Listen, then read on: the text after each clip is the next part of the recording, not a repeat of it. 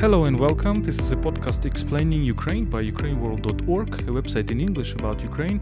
My name is Volodymyr Yermolenko. I'm editor-in-chief of ukraineworld.org. Today we will continue discussing Russian military buildup on Ukrainian border and possible threat of Russian full-scale invasion. My guest today is a well-known Ukrainian foreign policy expert, executive director of International Renaissance Foundation, Oleksandr Sushko. Good afternoon, Oleksandr. Hello. Thanks so much for joining this podcast. So we are living in a very nervous situation, nervous time, because we see the Russian buildup on Ukrainian border. The many international partners are talking about this, the massive buildup, and Biden and Putin are talking about this, then Biden and Zelensky are talking about this. What is your impression? Is the large-scale military invasion of Russia against Ukraine possible? Russian aggression is possible at any point. And it's already part of our life since 2014. We are living in so-called limited or restricted aggression, warfare. And suddenly there is not the first time when we speak about the option of Russia to escalate to even higher full-scale, as you say, military intervention. So Suddenly, this is an option which is on the table of Russia for many years, and that specific of today's situation is, first of all, that preparation is probably the most significant and the most systemic as compared to the previous cases. However, it is not the first case, sure. So I remember some similar cases even few years ago when Ukraine was alarmed. And as compared to those cases, the fortunate sign is now the whole world is treating it more seriously than before. And this is my positive assessment of that situation, that for the first time we have the most serious reaction of the global centers, and first of all, the United States, and also of the biggest European capitals. So this is not only Ukraine, which is acknowledged this option, but also the entire world. And this is a good change, because previously our complaint or what happened before, that the West reacted only after Russia did something, including very painful steps against Ukraine, against other neighbors. So only after the Western powers did something in order to prevent further escalation or some way to stop or to prevent other steps. So now it's for the first time we see some preventive measures by the biggest Western capitals, which happening before something irreversible happens. So I think this is a good sign, and certainly this is a case where we may see tactical approaches of various actors, including Russia, first of all. And here I say that I may acknowledge that Putin is well prepared to these complicated games. These games in which nobody can really say what Putin is really going to do next day. Putin has a menu of the options, and suddenly he can either escalate or just de-escalate or just continue doing things as he does. So this is a big option, and certainly we do not know what happens next. However, we have to acknowledge that Putin has a variety of instruments, including military and diplomatic.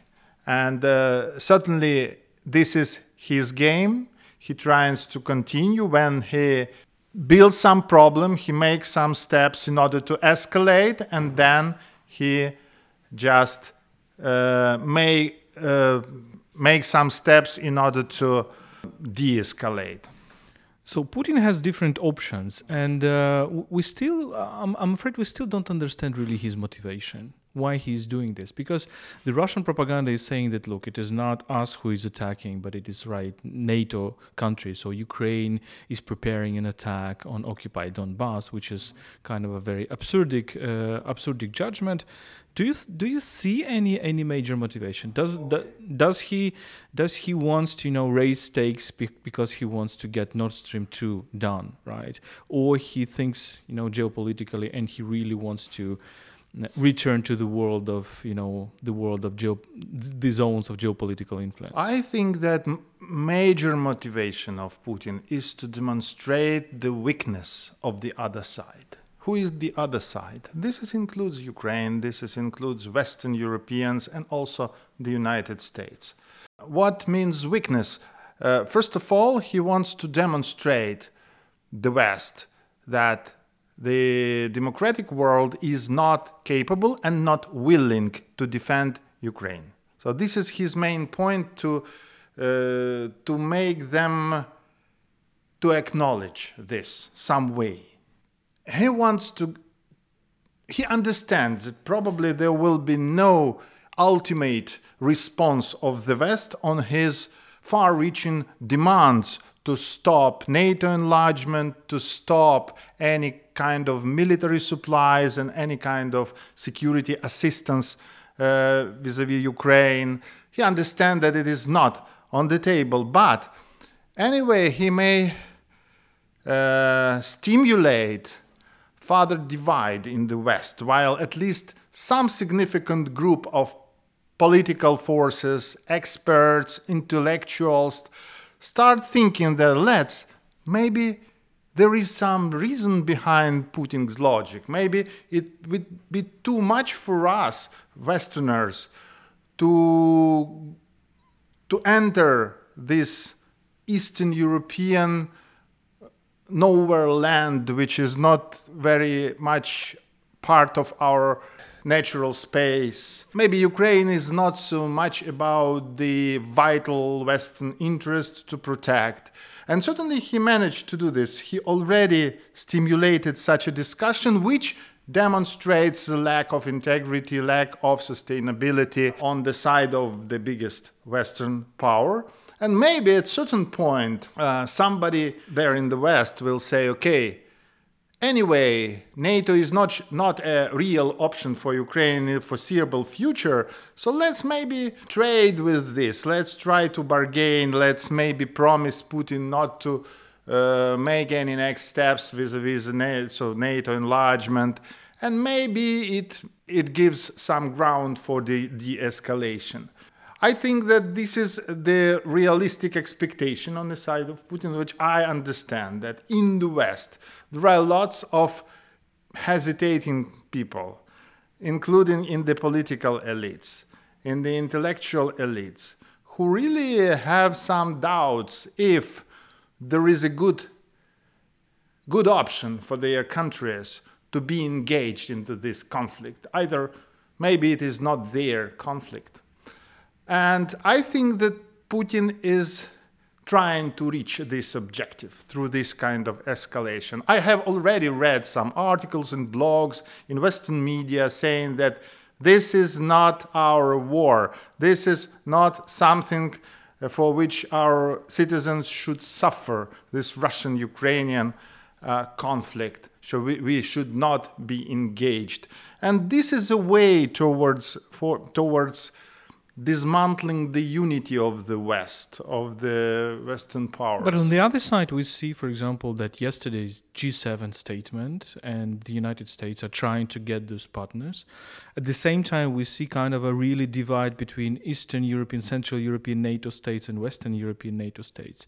So Putin at the same time divides, but on the other hand, he with his actions, he consolidates his enemy, his counterpart, like we see with Ukraine, how the increase of the support to NATO membership in Ukraine, or for example, support to EU integration in Ukraine. So do you think he's succeeding in this divide? Good question. Fortunately, Putin does not understand Ukraine. His perception of Ukraine is entirely mistaken. And he proved his non-understanding for many years, starting from the period of Orange Revolution and then including the Revolution of Dignity. Certainly he misunderstood Ukraine for several times and he continues to do so.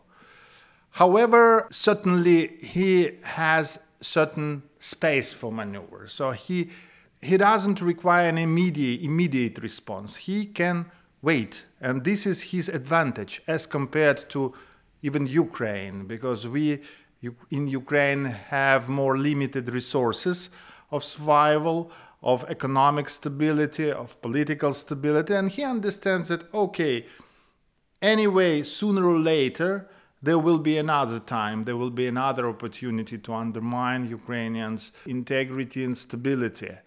And then with regards to the West, I also think that to large extent he underestimates the willingness of the Western powers to defend some basic values. But at the same time, he understands the weakness. He understands that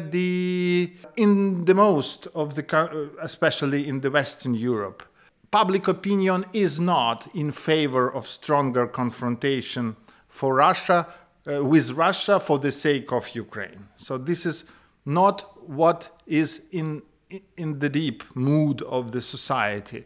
And he expects that political elites will be less sensitive to this conflict, try to build more distance to this problem. Certainly, it will not result in immediate change of behavior of the Western European governments, but at the same time, he wants to build up not just the military potential along Ukrainian borders, but also some political potential in the West, saying that, guys, sooner or later, you will accept another Yalta. You will accept some sort of dividing of spheres of influence. Maybe it will be not designed so straightforward way as Yalta was designed, but it may have different shape. It will look differently. But anyway, it will be some decision where you guys accept that in this part of the world, Moscow has a primary hand, the first voice, and the others around Moscow have just limited sovereignty. So this is a concept of limited sovereignty which was applied few decades ago towards the communist bloc countries. Has to be applied to the immediate Russian neighbors, which Russia considers as the sphere of its natural interests. And so he thinks that this is still possible. And I think that this is his plan A, the major plan. He thinks and his advisors talk to him on this. So this is the option. The West is weak. Sooner or later, it will be defeated. And sooner or later, they will accept new Yalta. So this is major preoccupation. But do you see the changing the logic in the Western powers as well? Because we see that, well, we can see broader in the situation. We see that the Western powers went off Syria, for example, and Russia entered Syria. The Western power, the Americans left Afghanistan. In many cases, Afghanistan is also subject to Russian influences. Do you think that the West, the United States, UK, to a lesser extent EU members, are starting thinking also that you should think differently with regard to Russia? You should not think in terms of, positive-sum game and that you should always talk, find compromises, but rather you should respond with force. Not necessarily military force, but economic force, stronger sanctions, etc. They are already in this logic since 2014. And Putin's expectation that the West is getting to be exhausted of this. So they are already accepted this logic, and it is painful, it is unusual, it is uncomfortable in the long-term perspective for the West, and sooner or later they have to reconsider it into some sort of, I would say, idea of mutual benefits, coexistence. There will be no longer partnership, there will be no longer any sort of even informal alliance, no illusions about this. But some sort of coexistence, which may include acceptance of Russian veto, at least veto power in the region on some important strategic decisions of the neighbors. And what is unfortunately for Ukraine is that something, it's a bit resonating with perceptions of the Western European elites, who are very much reluctant when it comes to the long-term arrangements vis-à-vis Ukraine. So they are willing to support, to provide some diplomatic support as a reaction to the Russian aggression. But they are not ready to consider seriously long-term inclusion of Ukraine into the Western institutions. And this is exactly what Putin has, and he sees his chance. So that, because this status of Ukraine nowhere, so some way just Ukraine in the gray zone, finally it may comfort him. It may be acceptable just if the West agrees that that is a long-term status quo. Do you think that the whole idea of buffer zone, it is expressed continually regularly by some Western experts saying that, look, Ukraine shouldn't be in NATO, it should be neutral, and there should be no military bases either of NATO or of Russia on Ukrainian territory. Do you think that's... Given the situation that we understand now, given the expansionist trend in Russian foreign policy, do you think that this is a realistic solution? This is not a realistic solution, because we already have Crimea occupied. We already have Donbas occupied. In theory, we could discuss it in the peaceful situation, in the situation of the basic international harmony in this part of the world, under the, say, atmosphere of trustful cooperation, if it happens. So everything can be on the table. I personally do not believe in this formula, but I could accept this as a part of debate if we have normal relationship in this part of the world. But we don't have it. We don't. And the current level of unacceptance of Ukrainian identity, Ukrainian independence, as Putin expressed in his article on the historical unity of Ukrainians and Russians, gives us no space for maneuver, I think.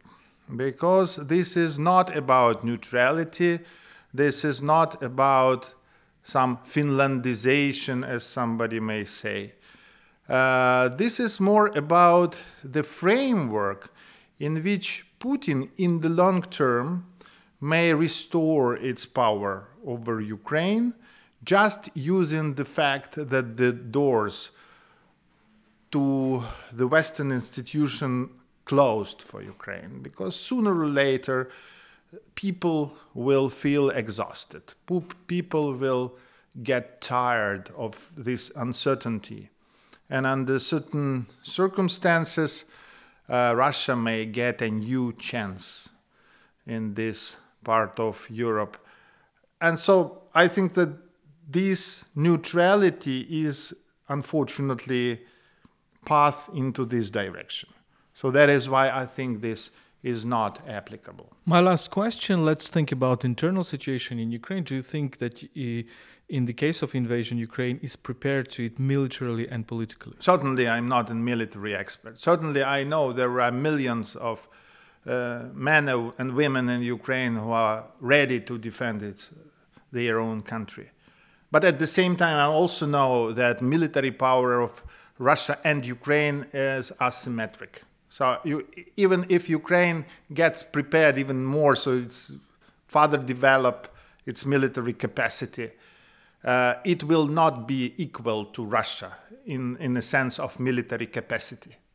So that is why we cannot rely only on the military capacity of Ukraine. That is why we so strongly need the Western engagement and Western support in order to compensate this visible asymmetry by military security means, diplomatic means, political means, economic means, whatever. This is very important.